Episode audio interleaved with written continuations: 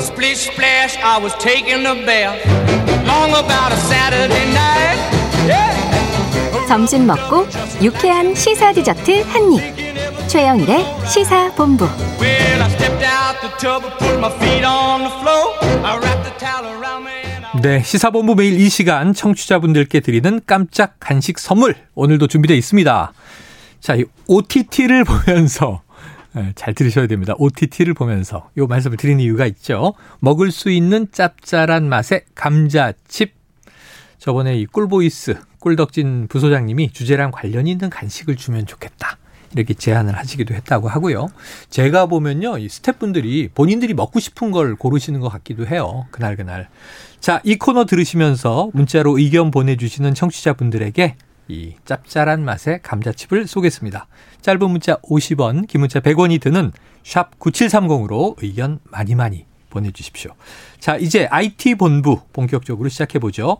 알아두면 유익한 IT 이슈를 쏙쏙 소개해 주시는 시사본부의 꿀보이스 김덕진 한국인사이트 연구소 부소장 나와 계십니다. 어서 오세요. 네, 안녕하세요. 넷플릭스보다 재밌고 디즈니 플러스보다 더 많은 인기를 얻고 싶은 남자 김덕진입니다. 얻고 싶은 네, 얻고 싶은 언젠간 더 얻고 있는 재미, 재미있고 싶은 김덕진입니다. 재미있는 얻고 있는 이렇게 얘기할 때가 올 거예요. 네.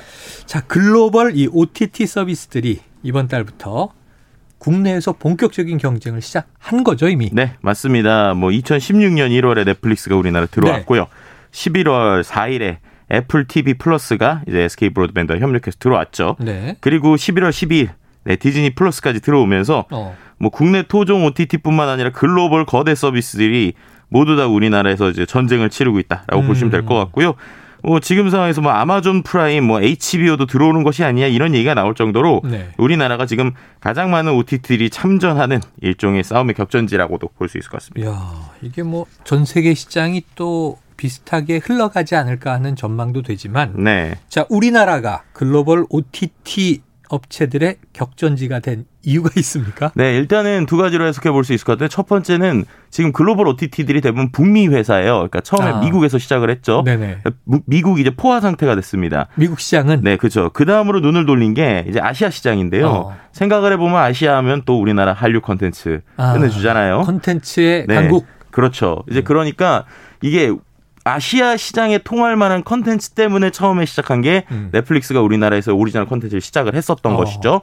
그랬는데 이게 아시아뿐만 아니라 전 세계에 지금 오징어 터졌죠, 게임이나 터졌죠. 인기를 끌고 네. 있잖아요. 그러니까 지금 상황에서 지금 모든 컨텐츠의 싸움이 오리지널 컨텐츠, 그러니까 그 플랫폼만 낼 수 있는 컨텐츠인데 그런 관점에서 우리나라 제작진들이 상당히 어, 그들의 입장에서 보면 가성비 좋은 아주 적은 비용으로 효율적인 컨텐츠들을 만들 수 있기 때문에 음. 이런 상황에서 조금이라도 빨리 우리나라에 있는 컨텐츠를 또 가져오고 또 우리나라 사람들이 그만큼 또 컨텐츠에 돈을 쓰고 있기 때문에 음. 충분히 괜찮은 시장으로서 지금 전 세계에 있는 OTT들이 들어오고 있다 이렇게 말씀드릴 수 있을 것 그래요. 같습니다. 아시아 시장에서 아마 OTT 회사들은 네. 인구수 결국은 이제 이 보는 사람의 수가 중요하니까 그렇죠. 회선의 수 네. 중국이 굉장히 탐날 텐데 중국은 못 들어가는 거죠. 네, 중국이 없이도 충분히 가능하고 중국에 뭐 별도의 플랫폼이 있기도 한데 뭐 어. 숫자로 말씀드리면 넷플릭스가 1억 명을 못 넘기다가 네. 전 세계로 확장하면서 2018년에 1억 1천만 명까지 넘어갔고요. 어. 2021년 그러니까 3년 만에 2억 명을 넘겼습니다. 어 그래요. 네, 그러니까 그렇게 보면은 넷플릭스가 시작했을 때 2007년에서부터 2018년까지 한 1억 만들었는데 음. 전 세계로 눈 돌리자마자 4년 안에 1억을 더 늘렸으니까 이야, 어떻게 보면은 있네요. 분명히 효과가 있었다 뭐 이렇게 볼수 어, 있죠. 글로벌 시장 공략의 효과는 분명히 있다. 네. 아시아에서는 우리나라가 여러 가지 이점을 가지고 있는 강자다. 자, 지금 온라인에서 이 OTT기를 오늘 우리가 또 주제로 선정한 이유기도 하고 네. 경쟁이 격화되고 있다. 근데 가장 화제성이 뜨거운 건 아까 말씀해 주실 때 넷플릭스 들어왔고 음. 애플 TV 들어왔고 가장 최근에 들어온 게 디즈니 플러스인데다가 네, 그렇죠. 디즈니는 저희 세대한테는 어릴 때부터 각인돼 있는 브랜드란 말이에요. 네. 국내에서의 반응이 지금 좀 어떻게 나오고 있습니까? 아, 일단은 SNS에요. 음. 약간 인증샷 놀이가 나올 정도로 어. 사람들이 가입했다. 뭐 이런 사람 네네. 많고요. 뭐 이따가도 말씀드릴 거지만 1년 약정으로 가입하신 분들이 많더라고요. 예, 예. 할인폭들이 있다 보니까. 아. 그리고 이제 예전에 말씀하신 추억의 컨텐츠들 이런 것들 보시는 게 있는데 네.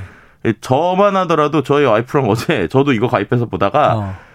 그 흑백의 그 월트 디즈니니까는 흑백의 것을 봤어요. 흑백 만화. 네, 흑백의 뭐, 미키 마우스를 미키 봤습니다. 마우스. 네. 네. 그러니까 그런 옛날 거부터 지금 거까지 다 있다 보니까 컨텐츠 네. 제왕이라고 불리는 이 디즈니가 아무래도 들어오면 이게 아무래도 야. 영향력이 있을 수밖에 없고요. 네. 두 번째는 아기 있는 집은 안 할 수가 없어요. 아. 왜냐하면 원래 그 네네. 디즈니를 갖고 영어 로 이렇게 교육하시는 분들이 많았는데 엄청나죠, 엄청나죠. 이번에 디즈니 플러스 들어오기 한 달 전에 IPTV에 있던 디즈니 채널이 다 없어졌습니다. 아, 있었는데 네. 콘텐츠가 싹 사라졌군요. 네, 그러니까 아예 채널 자체가 없어진 거죠. 그러니까는 음. 기존에 뭔가 교육용이나 디즈니를 제 공중 이제 그 IPTV TV를 통해서 보신 분들은 어쩔 수 없이 이제 보기 위해서는 어. 예, 디즈니 플러스를 해야 되는 뭐 이런 상황이라고 보시면 될 것 같습니다. 야, 그러니까 어릴 때의 추억의 디즈니, 뭐 미키 네. 마우스, 도널드 덕, 뭐 보고 싶어요. 그러면 여기에 가입해야 되는 거고. 그렇죠. 뭐 자녀가 있는 집은 네. 또 디즈니 관련 교육 콘텐츠를 보여주려면 가입해야 되는 거고. 네, 뭐 실제 숫자로 보더라도 미국에서 음. 아까 말씀드린 넷플릭스가 구독자 1억 명 모으는데 10년 걸렸거든요. 네네. 디즈니 플러스가 2019년에 시작하고 1년 만에 1억 명이 됐어요.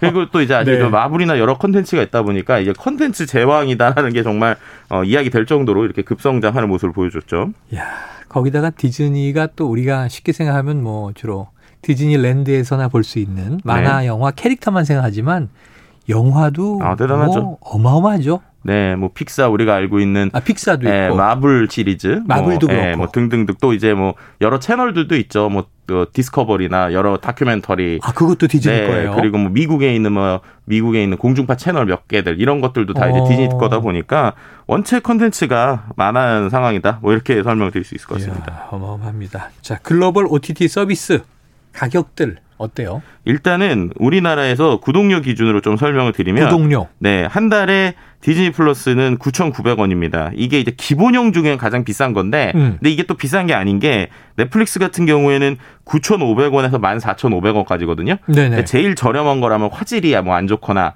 아니면은 아. 뭐한 사람이 볼 수 있는 숫자가 제한되거나 이러잖아요. 네네. 디즈니는 그런 게 없습니다. 그래서 9,900원짜리 내면 그냥 가장 고화질 나오고요. 어. 그다음에 이제 동시 접속을 7개 계정까지 그리고 최대 4개까지 동시 접속할 수 있는 그러니까 네네. 어떻게 보면 가족이 넷플릭스 볼수 있는. 네, 그러니까 어떻게 보면 넷플릭스의 최고 한 14,500원 정도 그 금액급의 서비스를 제공해 주고 있다. 만원 딱 아래로 네, 네, 네.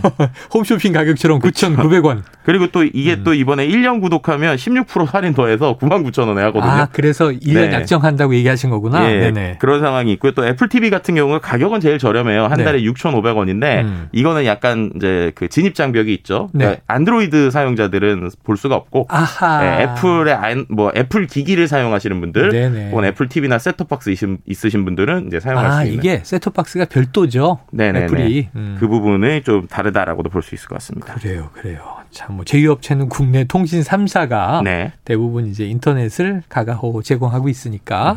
예, 이제 가입이 되는 것이고, 이 컨텐츠의 양은 어디가 제일 많고 적어요? 현재 대비? 상황에서는 제가 볼 때는 네. 이제 우리가 봤었던 컨텐츠라도 디즈니 자체가 좀 풍부하다고 할 밖에 할 수가 뭐 없어요. 뭐 한 세기 이상. 네. 그죠? 아시겠지만 이제 가까이. 또 이제 한 가지 이슈가 넷플릭스 같은 경우는 이제 오리지널 컨텐츠를 요즘에 늘렸지만 예전에 이제 보면은 제휴했던 컨텐츠들이 많단 말이에요. 네네네. 그래서 원래 넷플릭스에 디즈니 컨텐츠가 많이 있었습니다. 아, 네, 그랬는데 이제 디즈니가 쑥 빠져나왔겠네요. 네, 그래서 저만 하더라도 토이 스토리를 저희 애기 때문에 넷플릭스를 봤는데 아. 어느 순간 토이 스토리 3가 없어지는 거예요. 그런 뭐 이런 네. 이슈들이 생기다 보니까 결국에는 이제 어 이렇게 시장이 바뀌었다고 볼 수 있을 것 같고 반대로 어 디즈니 입장에서는 어 우리가 이렇게 컨텐츠 많이 갖고 있는데 굳이 네. 넷플릭스에 주지 말고 우리가 하자. 뭐 이런 관점에서 좀 시작했다라고도 볼 수 있을 것 같습니다. 자, 컨텐츠의 강자였던 디즈니가 네. 이 OTT 유통 서비스에 뛰어든 이유도 있을 것 같고, 네. 일단 시장 강자가 들어왔는데, 음흠. 그이 시장을 막 개척하고 있던 넷플릭스는 네. 야, 우린 10년 동안 모았는데 1억인데 1년에 1억을 모아? 그럼 이게 굉장히 이제 경쟁심이 발동할 것 같은데 그렇죠. 뭐 대항마를 좀 내세우는 거 없어요? 좀 재밌는 관점으로 시작한 게 넷플릭스가 11월부터 게임 서비스를 시작을 했습니다. 넷플릭스가 게임을 네. 그러니까 예를 들면 근데 그 게임이 그냥 게임이 아니라 네. 넷플릭스 오리지널 컨텐츠의 내용을 갖고 어. 게임을 만든 거예요. 예를 들면 오징어 게임도 있어요? 아직 게임이네. 오징어 게임은 없지만 아마 나오지 않을까 싶고요. 네네. 예를 들면은 우리가 알고 있었던 뭐 왕자의 기묘한 이야기 뭐 이런 게- 아, 이런 영화들 네네네. 이런 영화를 기반으로 게임을 지금 다섯 개 정도 만들었고 네. 그거를 이제 넷플릭스 가입자들이 그 게임을 다운받아서 그 사람들만 쓸 수 있게 지금 아. 하는 그림으로 확장하고 있고요.